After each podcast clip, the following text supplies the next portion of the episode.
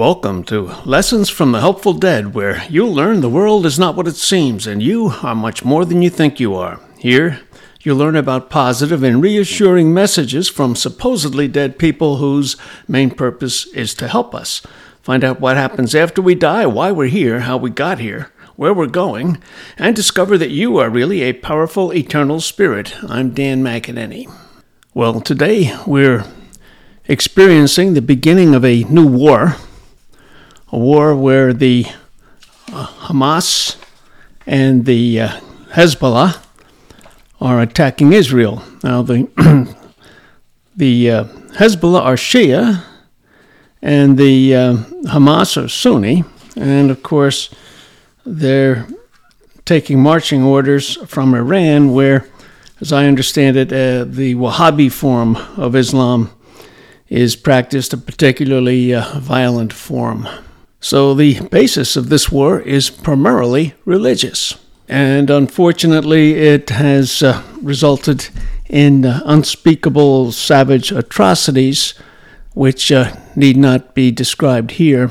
But I felt it might be an appropriate time to look at some of the things that uh, the entity Seth said about the relationship between uh, religion and God and how our notion of God evolves along with the evolution of our own consciousness. Now, you might recall in the last session, we talked about how the future pulls more strongly than the past pushes, and how, because the cells have knowledge of past, present, and future via the consciousness units, uh, that uh, the anything that anyone wants to create upon this earth, and we use the example of the architect's uh, drawings, they actually come, they're inserted into the present from the future because at the cellular level, we are already aware of some probable futures. Now, that uh, was dealt with in detail in the last session, but just as the architect has plans for a building that are actually inserted from the future, in greater terms, the Seth entity said, the race has plans for itself. However, these plans are based on a, uh, a much vaster comprehension that we as a race have, a vaster comprehension of the probable issues, abilities, and conditions involved. And then he went on to, to uh, point this out, and I'll read it. A people's recognized God represents such a psychic plan, projected out as an ideal. It will be followed by physical organizations, structures, meant on a different level to help achieve a, quote, spiritual evolution. Because you dwell in time, however, the God image will also reflect the state of your consciousness as it, quote, is, that is at the present moment, as well as point toward the future state desired. Now, the God concept will operate as a psychic and a spiritual blueprint, just like the architect's plans, only at a different level. Now, each species, Seth explained, has within it such blueprints to varying degrees, and these are important because they carry within them the idealized probabilities, all those future probabilities. They are valid again, psychically and biologically. They will serve as biological patterns to the cells, as well as psychic stimuli in terms of consciousness. So that means the blueprints that we have for our consciousness to develop in a particular manner, it's already there in a certain idealized version.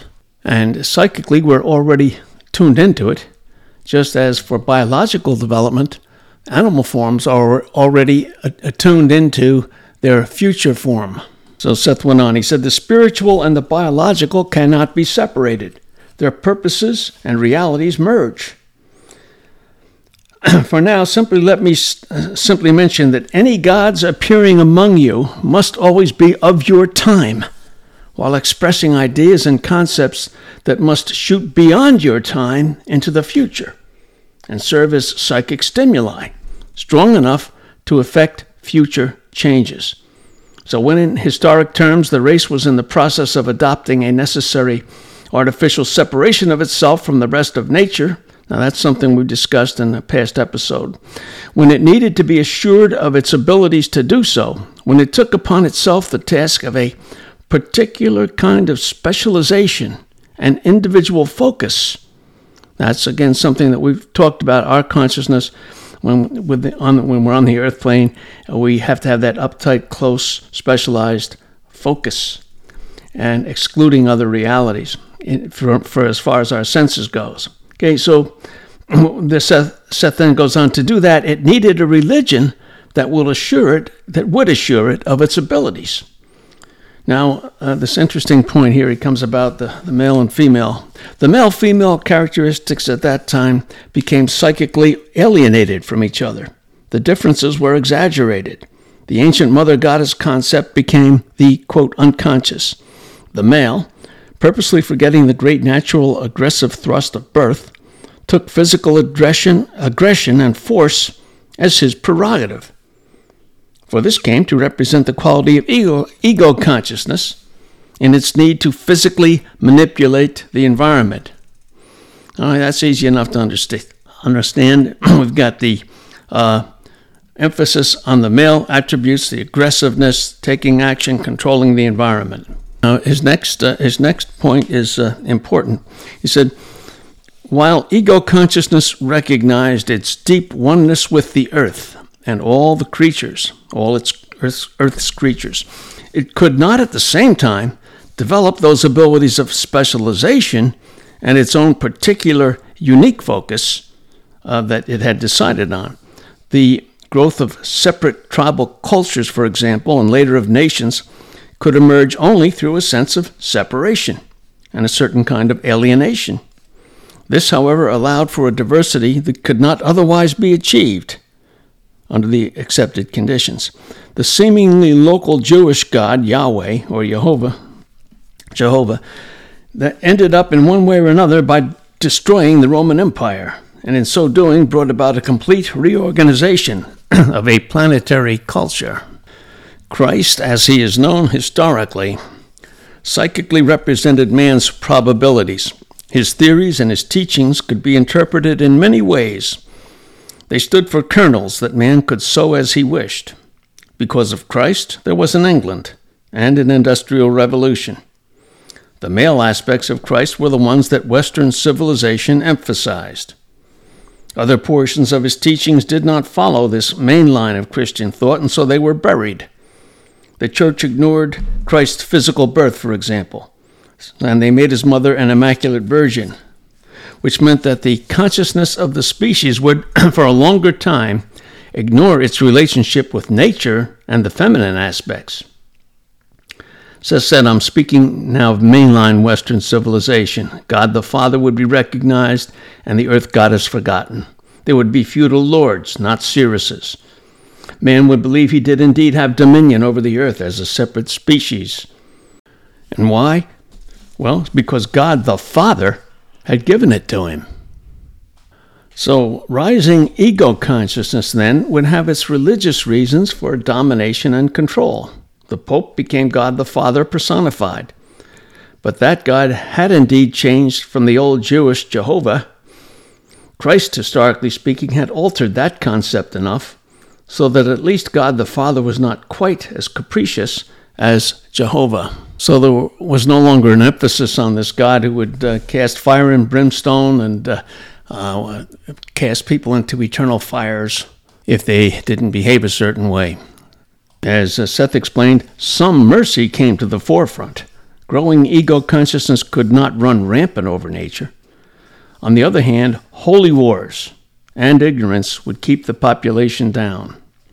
The Church, however, the Roman Catholic Church, still held a repository of religious ideas and concepts that served as a bank of probabilities from which the race could draw. The religious ideas served as social organization, which was needed, and many of the monks managed to preserve old manuscripts and knowledge underground. Those who were allied with religious principles now, they mainly survived and brought forth communities and descendants who were protected. Psychic and religious ideas, then, despite many drawbacks, served as a method of species organization. These psychic and religious ideas, then, he pointed out, are far more important in, quote, evolution than is recognized. Religious concepts from the beginning kept tribes together, provided social structures, and ensured physical survival and the protection that made descendants most probable. Uh, Seth continued, Realize that for now I'm emphasizing your Western civilization. American democracy arises directly from the birth of Protestantism, for example, and a new kind of venture. Luther is as much responsible for the United States of America as George Washington is. Other democratic societies had existed in the past, but in them, democracy was still based on one religious precept, though it might be expressed in different ways, as for example in the Greek city states. The Holy Roman Empire united a civilization under one religious idea. But the true brotherhood of man can be expressed only by allowing the freedom of man's thought under the banner of cooperation. And only that will result in the fulfillment of the species, with developments of consciousness that, in your terms, were latent from the beginning. I want to repeat that sentence. The true brotherhood of man can be expressed only by allowing the freedom of man's thought under the banner of cooperation. And only this will result in the fulfillment of the species, with the developments of consciousness that, in your terms, were latent from the beginning. Notice here that Seth stressed the freedom of man thoughts under the banner of cooperation, not under the banner of hatred. Now, unfortunately, Muhammad had to have the freedom to express his ideas, which included killing Christians and Jews. He spread his ideas not through persuasion, but through military conquest. So, those followers of uh, political Islam, of the strict version of killing Christians and Jews, that version could hardly be called cooperation.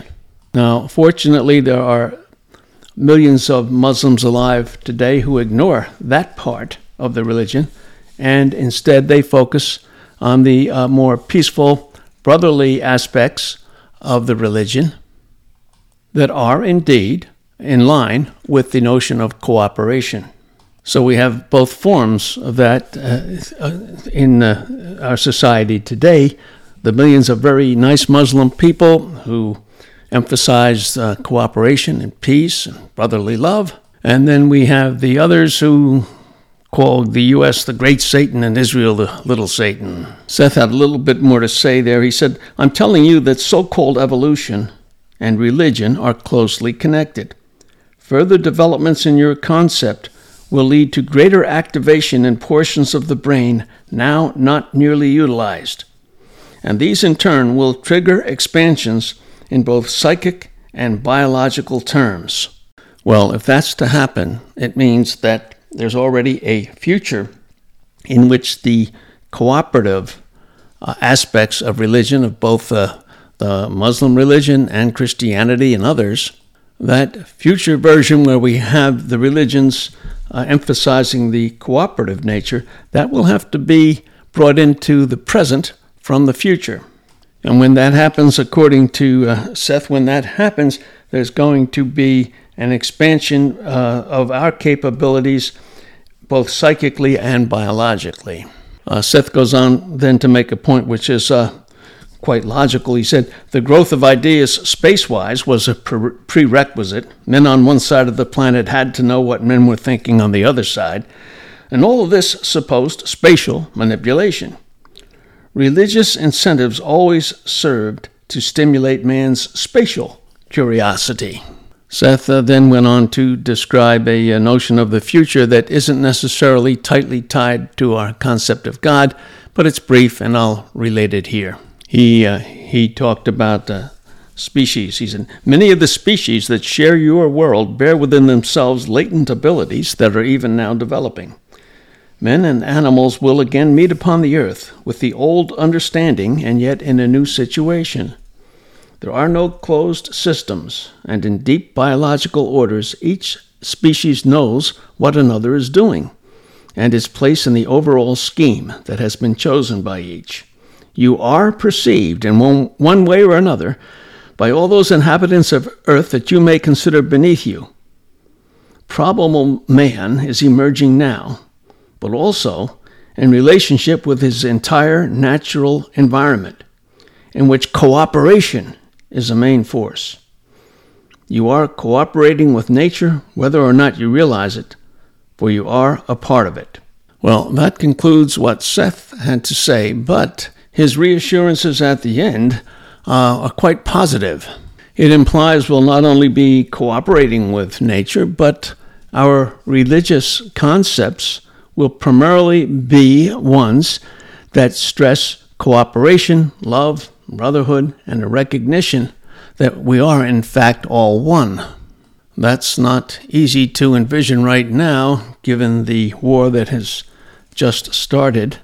But uh, let's think on the positive side and believe that what will materialize in the future will be a world where all the major religions emphasize cooperation and not conflict.